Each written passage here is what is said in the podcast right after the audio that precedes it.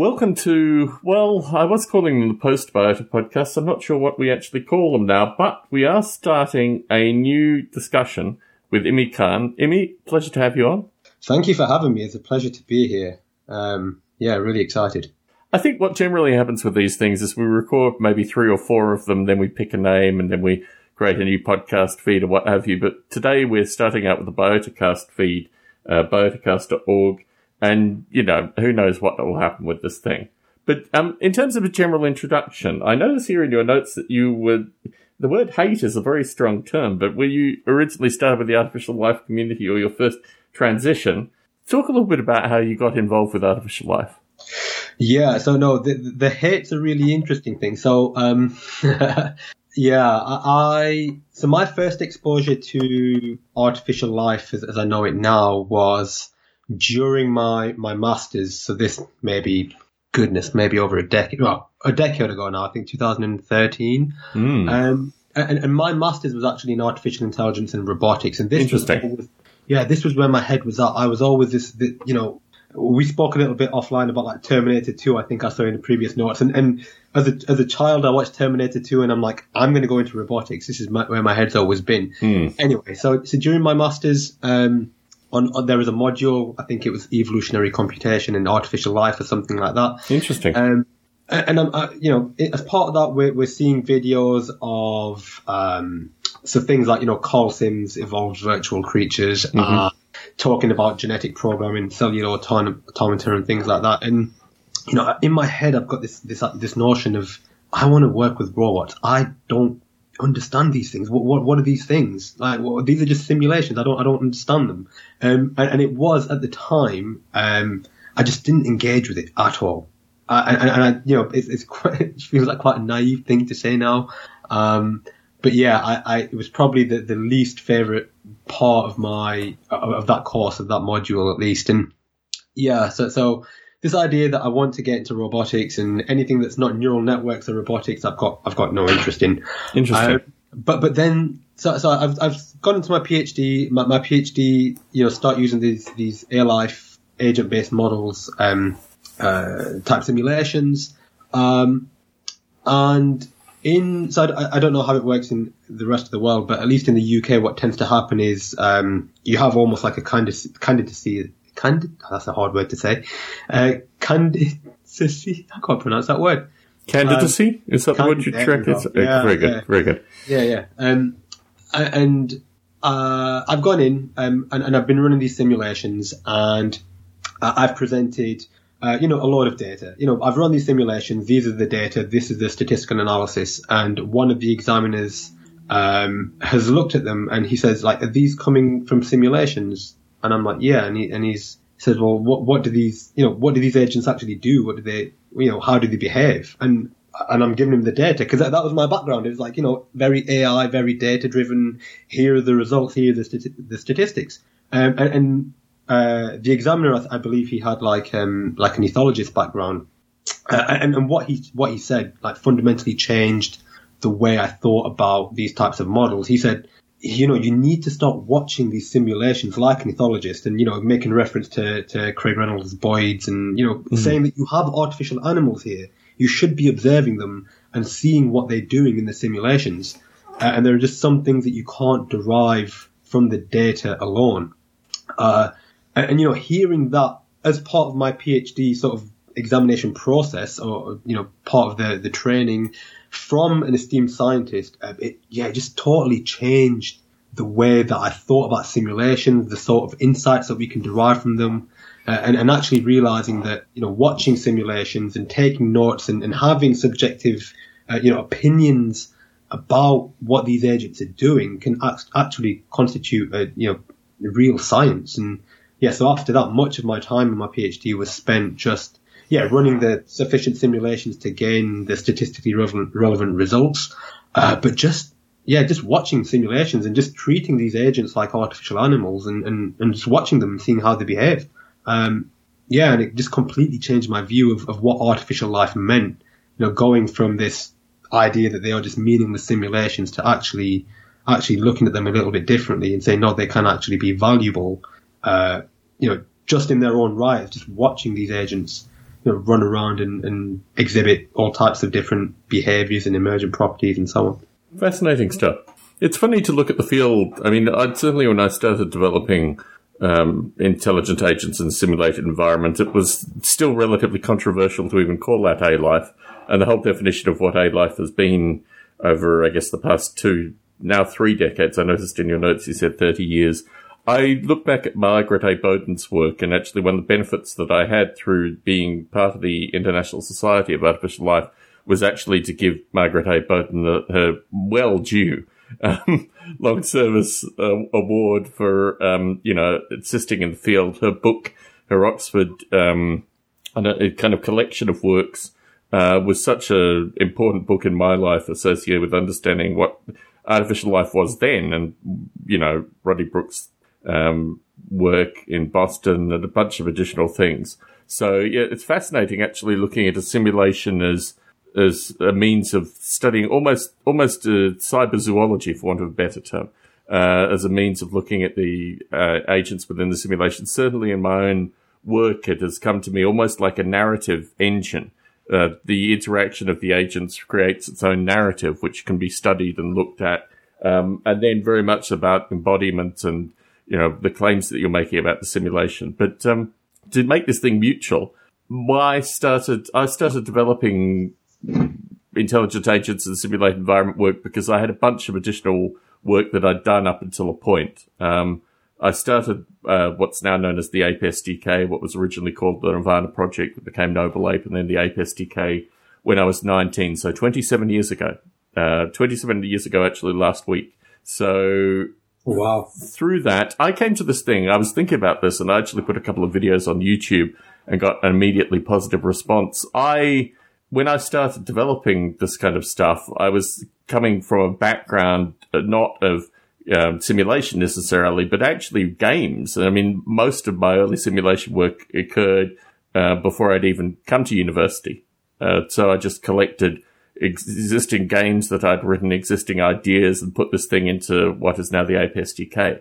But very much associated with visualization, very much associated with um, yeah, basic levels of interaction. When I first started developing the simulation, uh, I was an undergraduate at university and its main use was to try and drown the apes, basically. The university students were, were fascinated by dragging the apes out into the ocean and seeing which would survive, what, what would evolve through being incredibly brutalistic to these poor simulated entities.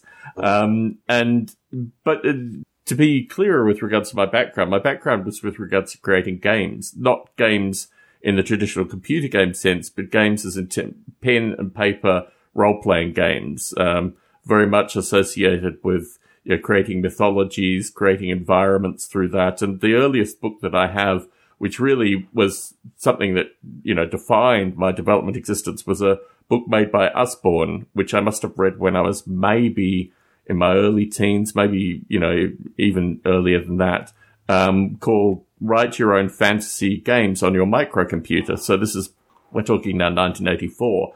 Um, very much associated with the, you know, the BBC micros in the UK, Commodore 64s, these kind of things. But the book is fascinating. It's now available free on the internet. Usborne has made it freely available as a PDF. You can actually see how I kind of took these components together. So taking the first probably, I don't know, decade of my simulation work, I would actually write code books, physically write the code out and then give the code books to people because I didn't have a computer at the time. My, my family was very much of the view that, um, I, they grew up in the anti-Vietnam period.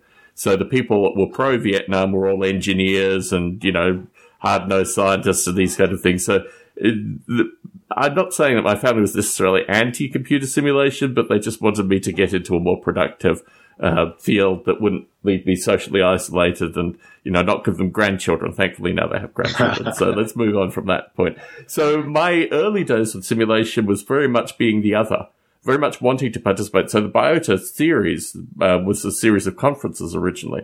Um, by the second Biota, I really wanted to get to the second Biota. Ironically, and this is a shout out to Anton, my former co-host. Um, we're going to be talking with Steve Grand, or I'm going to be talking with Steve Grand um, uh, at the end of this month. And Steve Grand held the second Biota conference in Cambridge uh, folks such as Richard Dawkins, the late Douglas Adams attended that. So, you know, that was the conference that I wanted to attend. So I started developing my simulation and immediately wanted to, I'd do anything. I'd, I'd pack up the chairs. I'd serve the tea and coffee at the Biota 2 conference. I wanted to be there more than anywhere because it seemed like the exact, you know, kind of concatenation of thinkers and, and doers at the time. So it's been 27 years. It's very hard to really, I mean, I, it's funny actually because it's, the simulation has changed its name for a third time. I had a fellow uh, friend actually in London I caught up with a few years ago, and he said to me, "But didn't you just do this with the Microsoft guys? Every name change that I've had with my simulation has been associated with uh, independently wealthy individuals wanting to own." You know, just the names, not even the ideas behind it. So I've had to change the name of the project, um, you know, twice in order to avoid these ridiculousnesses. The first time was a fellow from Microsoft or formerly of Microsoft um, and thankfully, out of that, I got a, a, small bit of change from that. But the second one with the comedian, just really, I mean, this is actually the early series. Thank you very much for going back and listening. I, I feel incredibly apologetic, but also very much in the, the service of Tim Taylor. Tim is the reason that you and I are talking currently. Absolutely. And um, my last interaction with him, I was still caught up in this whole, you know, watching, and these were ultimately Wikipedia pages that also dealt with artificial life being um, vandalized, I think was the term that Bruce Damer used to describe what was going on at the time. Um, so people I'd interviewed in these Biota podcast series, um, they had created the, you know, Wikipedia pages on artificial life and uh, the underlying simulations. I think certainly both, not necessarily as a mentor, but just someone who I like writing simulation with Larry Yeager, um, with Polyworld was very, you know, central to um, making my Ape SDK compatible with Polyworld at the time. I spent maybe six months doing that. Well, unfortunately, Polyworld has has fallen by the wayside as one of these many simulations that no longer is, is maintained.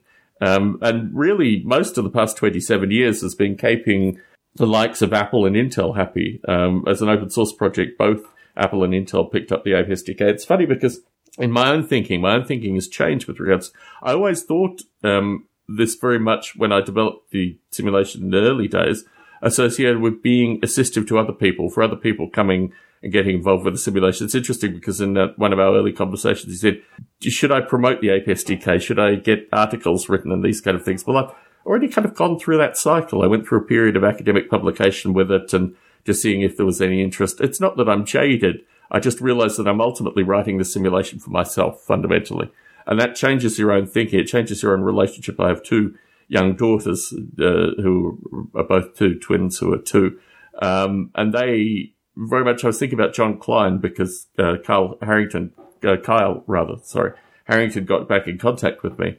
And I was thinking, well, Jon Klein did this amazing, you talk about blocky creatures where he wrote Breve, which was a means of writing your own blocky creatures and looking at um, movement evolution.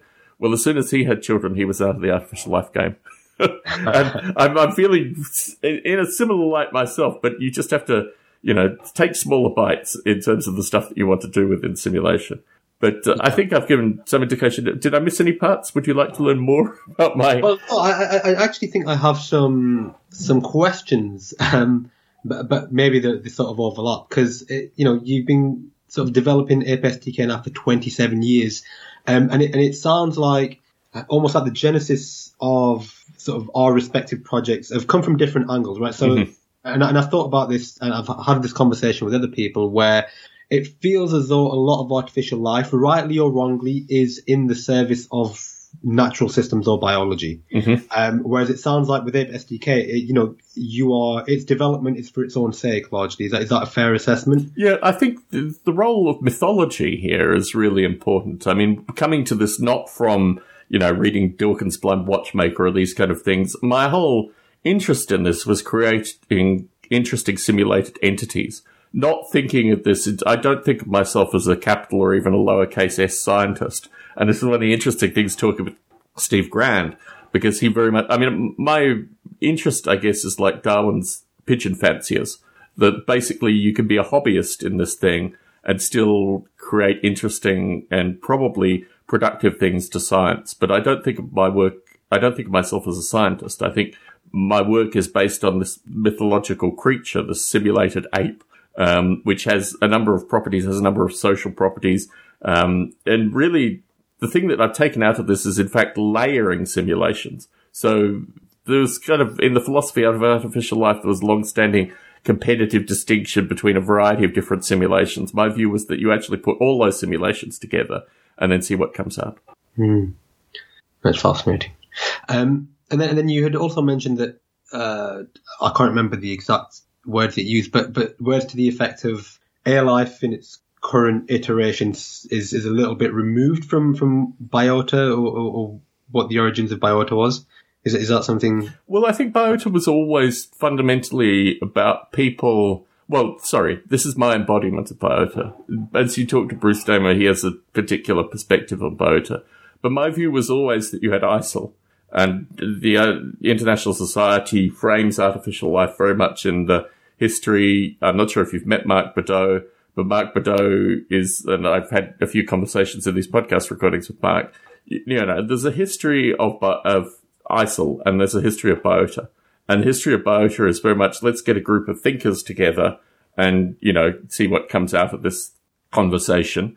Uh, versus ISAL, which is associated with a, a, quite an important history of the way these simulations have developed. Uh, obviously, you know, blocky creatures, swimmers, these kind of things are still. I'm going to be talking with Jeffrey Ventrella. He's got a paper for the next bio, uh, for the next sorry ISAL conference, um, and again, very much associated with genetic evolution of movement and these kind of things. I mean, there's there's a history of ISAL which is very distinct from the history of biota. Hmm. Okay. Yeah, no, it's fascinating. I, I think what I'm I'm going to start trying to do in, in, these ongoing conversations with you is sort of just learn a lot about the history because there's so I, I appreciate you know the, the, field not just AI life but you know all the scientific fields right now are just moving so fast but there is a you know this rich history and people and personalities and models and all these things that I I need to learn about and, and I you know hopefully the listeners tuning in if you get any new ones might might be able to pick up some some history as well. Um, but I think it's fascinating. I, you know, the conversations and even the, some of the, the things that I have read uh, from you. Mm-hmm. actually, one question that I did have, and, this may be jumping the gun a little bit, was again, it's 27 years, and at least you know the way that I have approached AI uh, in, in my PhD, my research, is that like it is there for a purpose, and that purpose is for research, and research equals funding and careers, mm-hmm. and so on and so forth. Um, how I guess this is yeah, just as a as a question, like where does the motivation come from? Because I, I, think it's it's completely admirable um, th- th- to be able to continue something on for so long, um, but it not you know at this point not necessarily having the career incentives, the financial incentives associated with it. You know, what is the motivation to continue to maintain you know that core? You know, I was looking at your your commits, for instance, and it seems like every week you're, you're committing updates. so it's like I, I, just, I find it I find it so interesting and I find it so admirable that I yeah. Well, maintaining something like this, I mean, it seems to be drudgery in some regard, but modern day operating systems, I mean, when I first started developing this stuff, you were literally multiplying bytes together. That was the best you could do. You were dealing with 16 bit interfaces. And so a lot of it is just I mean, I don't necessarily want to say it's drudgery, but I've kept Apple happy for a number of years. It's ironically how I am in my present job um, with Netflix was they needed someone who had a history of keeping Apple happy. because Apple is is incredibly dynamic, but also will constantly rip up. You know, they have one interface for doing graphics in one way. They'll rip that up within three years. You have to change the way you do graphics. So a lot of it is actually very you know, bread and butter, just maintaining software kind of stuff. It's just about, you know, making sure that it's interesting actually because Apple has a technology called Metal, um, which is a graphics technology. And for the longest time, I was an early Metal developer. I got the graphics working through Metal. Uh, but it was a very long suffering thing. It was something that actually I filed many bugs with Apple associated with this Metal technology, um, which was basically the replacement for Open, OpenGL. They had OpenGL support and then they realized that they needed their own proprietary graphics. Um, so anyway, within that, uh, probably five years of my life was spent maintaining this, and ultimately now I don't use metal anymore. I've I've gone through uh, what has been, uh, you know, now a familiar situation where I'm just like, these simulations need to be run for days. You know, you need to have a simulation environment which will run for simulated years, but it takes days of running on these computers. And if the graphics technology has got memory leaks in it and is crashing periodically, they're not compatible. so I've basically gone back almost a decade worth of graphics technology now because funnily enough, these companies are making computers that are faster now. So you don't need the, you know, the raw and I mean, metal got its name because you, you're, you know, touching the metal, so to speak, you're getting that level. So a lot of it is very you know, it's not stuff that I'd necessarily recommend my children get into. It's very, you know, drudgery associated with, okay, so this is the new technology that I need to implement. This is, which I think ultimately was probably the end of Polyworld. I mean, Polyworld was very much an OpenGL system. Um, I'm going to be talking with Steve Grand in a few weeks about the way he does his Microsoft graphics. Um, so a lot of it is just drudgery. I mean, it, it does seem like, you know, because you see the commits, uh, you might get a sense that this is just, you know, fascinating ongoing work. The underlying stuff associated with narrative, however, I find incredibly captivating. I mean, I love running the simulation for, you know, weeks on end just to see the curious, the curious interpersonal relationships that these simulated entities develop. Um, I gave an example when I was talking at probably now a decade ago, um, the ALIFE 12 conference, which is the only ALIFE conference I've ever attended. Uh, and I was showing that, you know, you can have false parenthood where the ape believes that their parent is a particular, you know, simulated entity, but it turns out it's not actually that simulated entity. And because a lot of these things associated with, um, you know, hierarchies of, of family trees and these kind of things are actually done through the narrative part of the simulation, not necessarily, in, in parallel to the genetic part.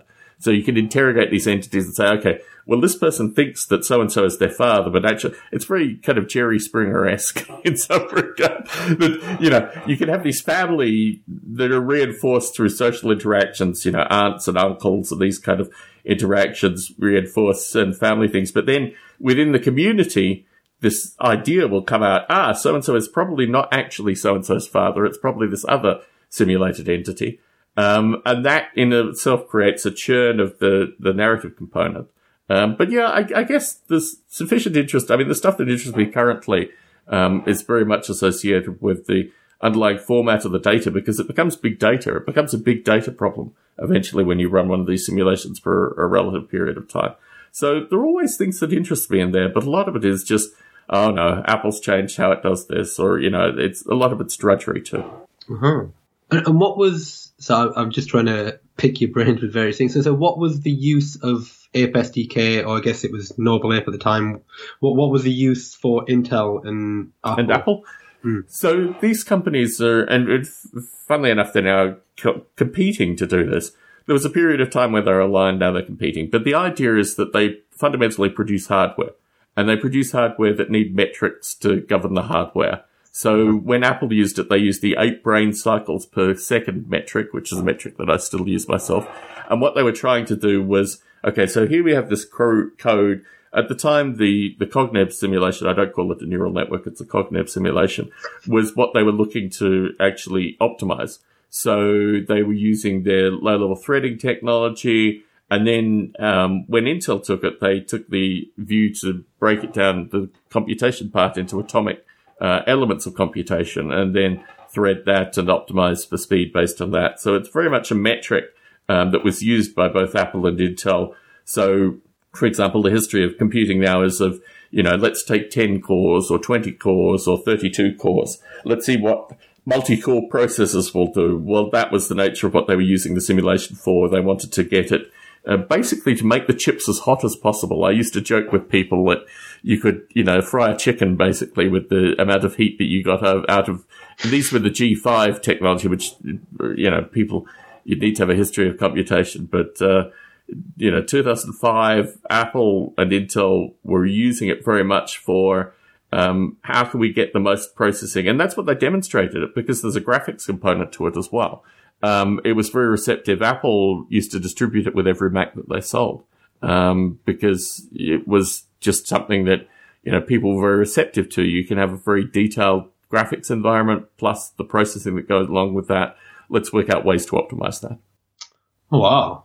I didn't expect that. No, that's pretty cool.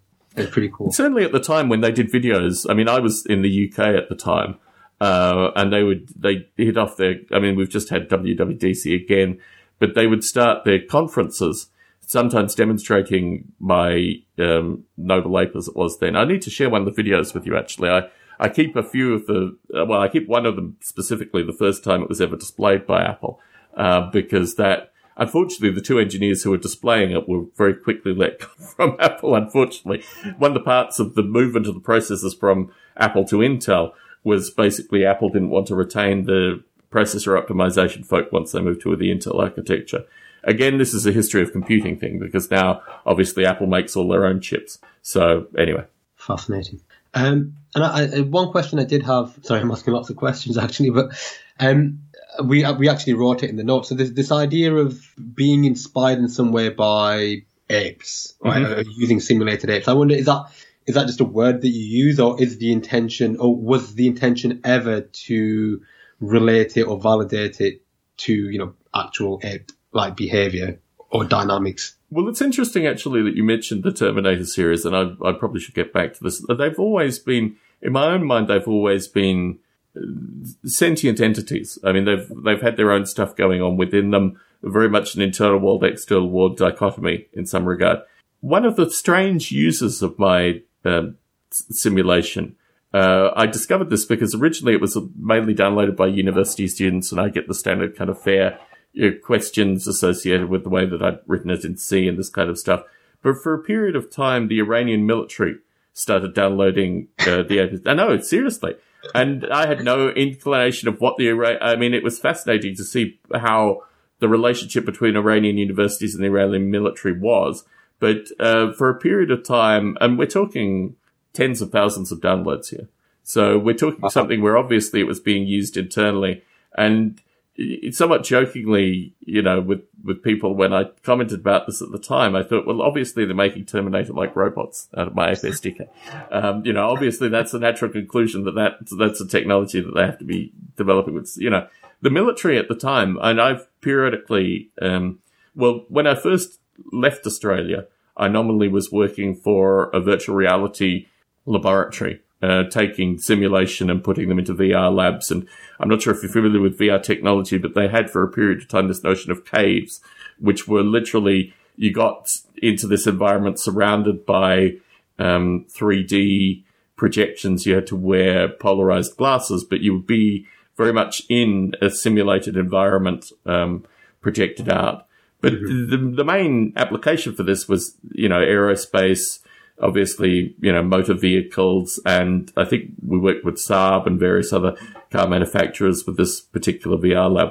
But the military applications of this kind of stuff, uh, one of the earliest trips I did to the US, I went to uh, University of Houston that had a NASA lab.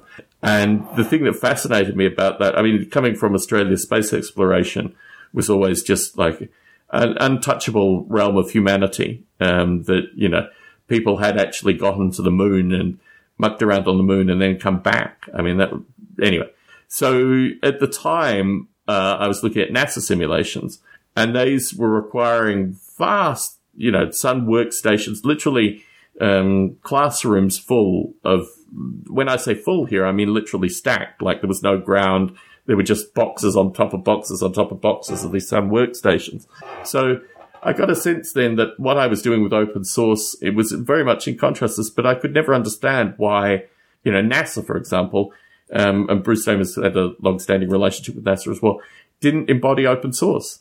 Like if they created these simulations and made them publicly accessible, then they wouldn't have, you know, lunar rovers that broke down because they were using different metric units in different parts of their interaction. The beauty of open source would be that th- these would be, you know, just uh, almost a lingua franca of, you know, means of getting these environments out there.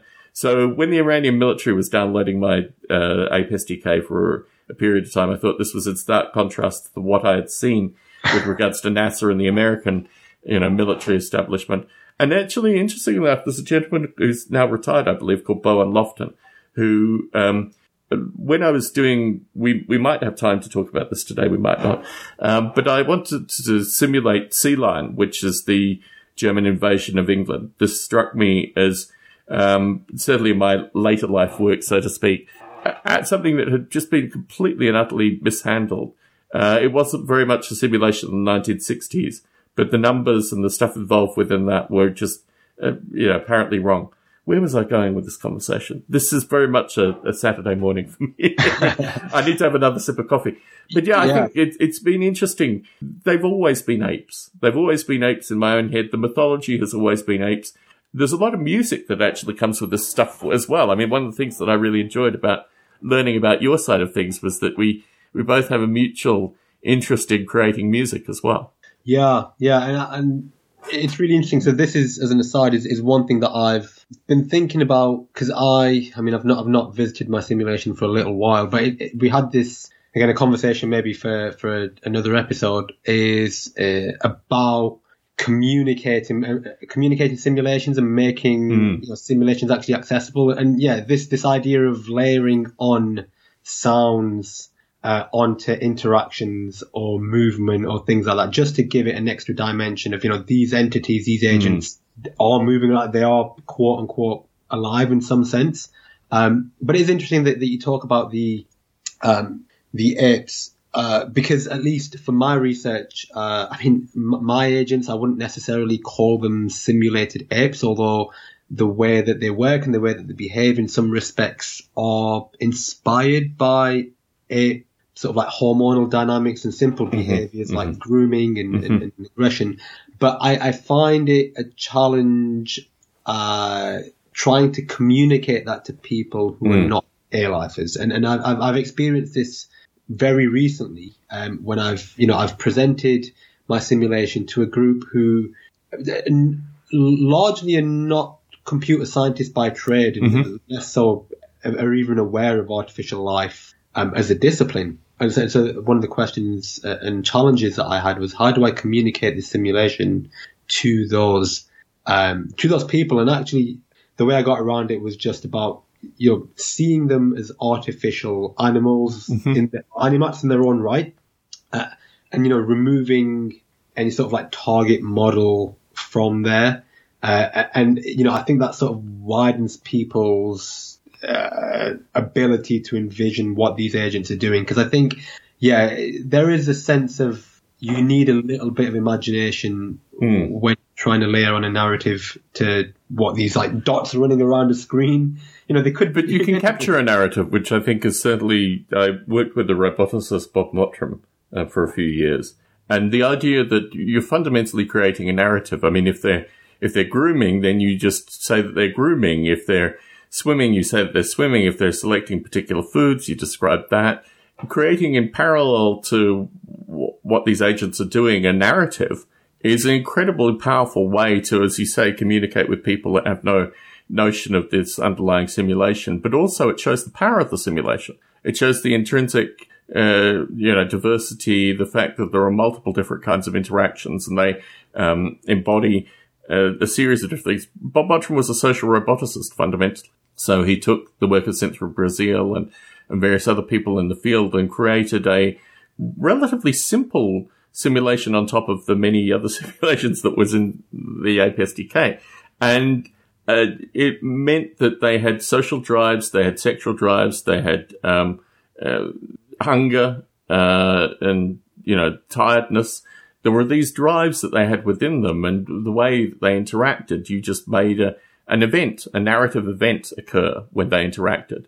And then you just produced the output of the narrative events, which gave you the, the rich, almost soap opera like tapestry of these simulations and very much associated with re embodying the agents or at least framing the agents in terms of all the nature of the interactions that they had.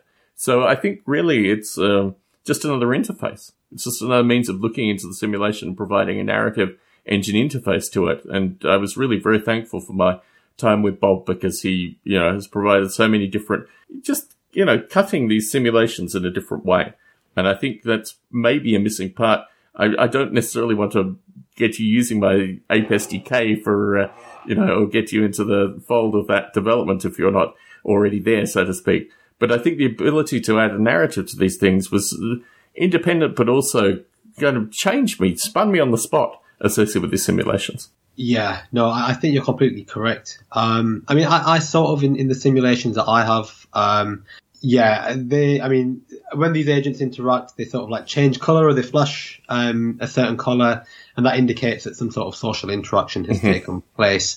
Uh, but yeah, I mean, there's no sort of output that says agent X has just performed Y. I mean, I could have it, um, but yeah, I mean, there's no reason why I haven't done it to be fair. So maybe it's something to think about. Um, but yeah, I, I, think it was just a broader question of, I think if you introduce these artificial agents as, you know, uh, replicating, you know, an ape or a mouse or whatever mm-hmm. it might be, um, then perhaps people necessarily expect behaviors associated with that, that real life animal to emerge from these, from these, uh, simulations and if they don't, people have questions. Uh, you know, why is it not doing this or why does it not do that?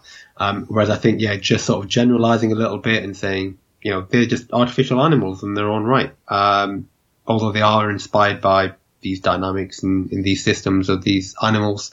Um, I found in my experience at least that that has just made them a little bit easier um, in terms of accessibility for people just to understand what's going on.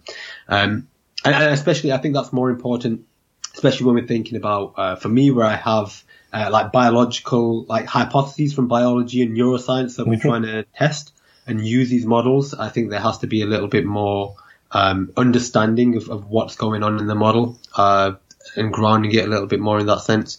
Um, yeah, I, I, don't know where that train of thought was going either, but yeah, it's just um, it's just it's just nice to, to think about. I guess is, is how do we communicate these things to, to other people. Certainly. I mean, thinking of the user in a critical light, thinking of the user as ultimately needing things, has been very much the nature of the way I've developed simulation over, you know, 27 years. I think the, the criticisms of there not being enough embodiment or not being enough description or not being enough these kind of, you know, these things to enable a different kind of user to use the simulation or explore the simulation in another way. I've always thought of this. It's interesting actually because, because I described moving from thinking about these simulations as something, something someone else would use to just grounding it very much. I think of the the model rail community, the train community, because one of the other podcasts, which I actually did based on the boat podcast, was a podcast called Model Rail Radio, which continues on to this day. People that create, um, you know, train layouts and these kind of things very much have the same kind of, you know, feedback that they get from users that come to their train layouts that I get from these simulations. People will come and say, why isn't the app doing this? Or why isn't this doing that? Or how mm. can I see this? And thinking of the user, the, the third party in a critical light, um, oftentimes motivates my own development in with this too. So I think you should probably think not just of the agents, but of the actual users as being other forms of, uh, you know, embodied sentient entities. One of the beautiful things that I like out of artificial life, which is a, a very much a byproduct, is the way people have used visualization, um, you know, less using things like narrative as a means of actually describing these simulations, but very much with the view that the way that these simulations continue to maintain and replicate is by actually cre- keeping the user happy, right? So mm. I think that's something to, that I've always enjoyed with uh, talking with other artificial life simulators is either explicitly or implicitly they understand that what they're creating is a thing of fundamental beauty. Um, you know, getting into aesthetic uh, philosophy for a moment, and the, the, the nature of creating something that will be self-sustaining and you know maintain over you know heaven forbid 27 years is associated with creating something that ultimately users enjoy interacting with as well. Yeah, and and yeah, over the years, so I should say I've I've only really been embedded in the ALife community for about three years, but some of the the ALife projects that, that sort of self-describe themselves as this is ALife art. Mm-hmm. We're not doing science. We're not, mm-hmm. you know, um, we're, we're, not trying to test some hypotheses. We're just creating these artificial life, beautiful simulations mm-hmm. that just look really nice for their own sake. Yes, obviously grounded in, in, in a lot of the theories and, and some algorithms that, that we might, we might be familiar with, you know, cellular automaton, genetic programming, whatever it might be. But the fundamental service that they are providing is just to look beautiful. Aesthetic, yes. Um, and I wonder, like, w- w- did the biota community have anything similar? Was that was that prominent then as well? Well, we've always reached out to the uh, artificial life artists. We've always had in our, I mean, one of the beautiful things about Jeffrey Ventrella's work is just how striking his aesthetic perspective is. And I think we've always had, um, I mean, certainly I've talked with uh, a couple of folk, its name escaped me unfortunately, who are, you know, giving annual artificial life art prizes. Um, and I think that the aesthetic part of this, you talk about cellular automata. I developed cellular automata before I knew what cellular automata was.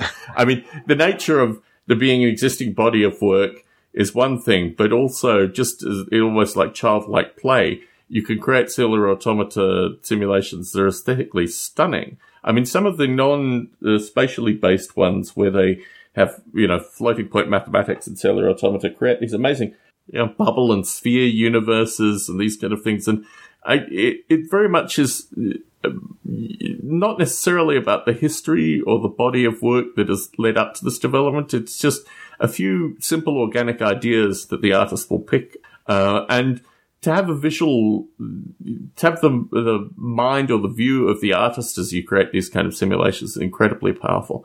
Um, certainly, when I started developing this stuff, I did art installations just as a means of the cognitive simulation is has very uh, particular visual qualities to it. You can see when the apes are dreaming. Uh, you can see when the apes are, you know, eating, when they're, you know, these kind of interactions, and visually, the different cues come through the simulation. Um, but I, I do think that a lot of the elements of this, I, when I used to edit the BIOS site on a regular basis, I was constantly not explicitly fielding questions from the media, but actually instigating every time the next cellular automata creation came out. And this is novel. This is new. This has never been done previously. And actually, no, there's a long-standing history that you probably need to understand as well. So I was almost an instigator uh, as these media reports would come out and say, never before done cellular automata, you know, never before done very fundamentals of artificial life simulation. Um, because I think the media, and it's interesting actually as we live in the world of, of chat GPT, OpenAI, a few of the folks I've interviewed in this podcast series have actually a part of OpenAI, which is interesting. But the nature that anyone now can become, uh, or anyone now by the nature of just having a YouTube channel or something like that, becomes an artificial uh, intelligence expert, becomes a, a domain knowledge expert, and the fact that they can absorb, uh, you know, what these uh, simulations are providing now, these large language model simulations, uh, it changes the field because certainly, you know, two, three decades ago, people were coming to this very much from the perspective of the Terminator and the Turing test and all these kind of things which have dissolved recently um, because the nature of these simulations have become broadly more accessible, which is another thing which we probably should discuss at some stage. That these things are now very accessible and really the whole narrative associated with what is simulation, what is computer art, all these kind of things is, is constantly changing, uh, particularly as individuals who are not domain area experts. They're not historically knowledgeable in this thing, but now come to ChatGPT or now come to these amazing uh, generative AI art projects now that are coming out. I mean, I think the, the field is changing dramatically, but returning to the notion of aesthetics, absolutely critical if you're creating an artificial simulation that you want to maintain for a long period of time and have a reasonable user base. You need to very much either borrow from artists or or steal wherever possible um, these ideas uh, to you know make your simulated environment uh, not just aesthetic but also just deeply interesting.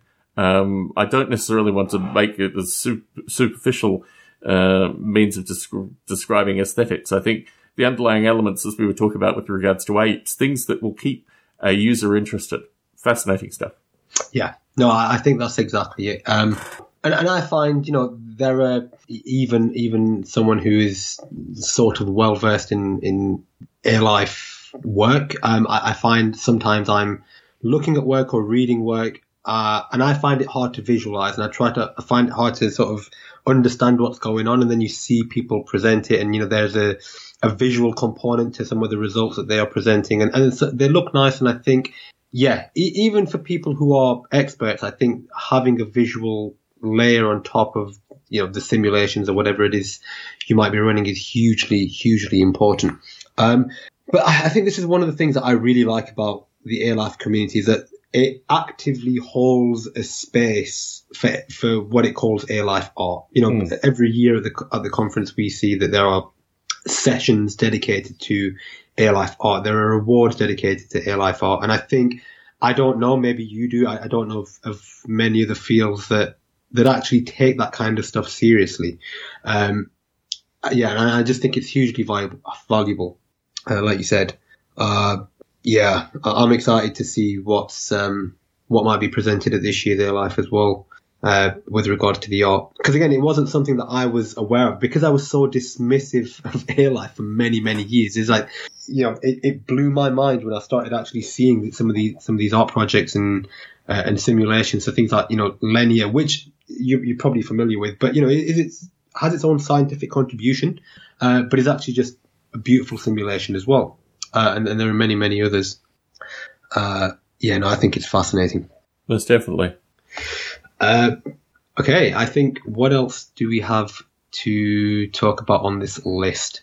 Uh, oh, I think we might have gone through everything. I think we have quite yeah. comfortably. It's become yeah. it's it's getting to that point in the recording where I would normally say if folks want to get in contact, please get in contact. I, I, will act as the uh, as the I don't know secretary or what have you for um, any correspondence that might be had uh, based on just the conversation we've had today. It's been a real pleasure Imy, and I think we we have a number. Look, the one of the topics that I find absolutely fascinating because it's impacted me in a variety of different directions, which will be in an upcoming conversation, is the notion of theism and simulation. And that was the topic when you wrote it down. I thought, oh, we've got at least a podcast, if not three podcasts out of just that one topic. So I want to warn people. Part of historically the artificial life community that I've seen is, is the naysayer. Um, you know, it, it can't be simulated agents, um, you know, intelligent agents in a simulated environment. It has to be, you know, these things. The naysayer always plays in the back of my head. I did actually meet, I've, I've met historically some of these people um, who've usually humored me for a single hour long meeting and then never corresponded with me ever again. Um, but the nature of uh, the the artificial life naysayer, the the traditionalist, let us say, um, always captures me. As, as we were talking today, I had a, a few points where I thought that naysayer will probably be back in contact through some email conversation um, at some stage. But look, for our listener base, I think Imy and I have portrayed perfectly with the ramblings that we've done today what my hope is for the future recordings that we will do. But if you have topics that you would like us to talk about, um, please do get in contact with me. My, my email address is my last name, Barbalet, which ends in a T at gmail.com. Please get in contact with me. I will forward on your correspondence to Imy and no doubt we will have uh, a number of hopefully user directed conversations in the upcoming recordings as well. Excellent. Thank you very much, Tom. It's been a pleasure, Imy. And yes, if you want to take this podcast in a direction where you have some ISAL related news or these kind of things, feel free to throw that in as well. Yeah, I'm sure. I mean, the nature, like you said at the beginning, the nature of these things is they sort of just evolve and, and yeah, just things sort of naturally emerge, don't they? So I'm, I'm sure we'll figure out stuff over time. My plan is to get this recording out quickly and make it available to as many people as possible. So pleasure chatting and look forward to. I think we're talking next week too. Are you yeah. in transit currently, or are you? no, so I so, so, yeah, very quickly. Sweden, uh, maybe we've spoken about this. Sweden basically shuts down over the summer, so I'm ah yes. Hey, uh, still working, uh, as researchers do. Uh, you don't really have time off. Uh, so, so, summer is the time that I actually get to do the work that I want to do. So here we are. Uh, but I, am in the UK now for the summer. I'll, I'll, probably be at a couple of conferences, but yeah, here for the next couple of months. So which means that I'm at least 60 minutes closer to you uh, in time zones, which is nice. Well, my coffee's been very good to me this morning. That's what I'll say. Anyway, pleasure as always, Imy. Look forward to talking yeah. to you soon. Take care. Thank you very much, Tom. Bye bye.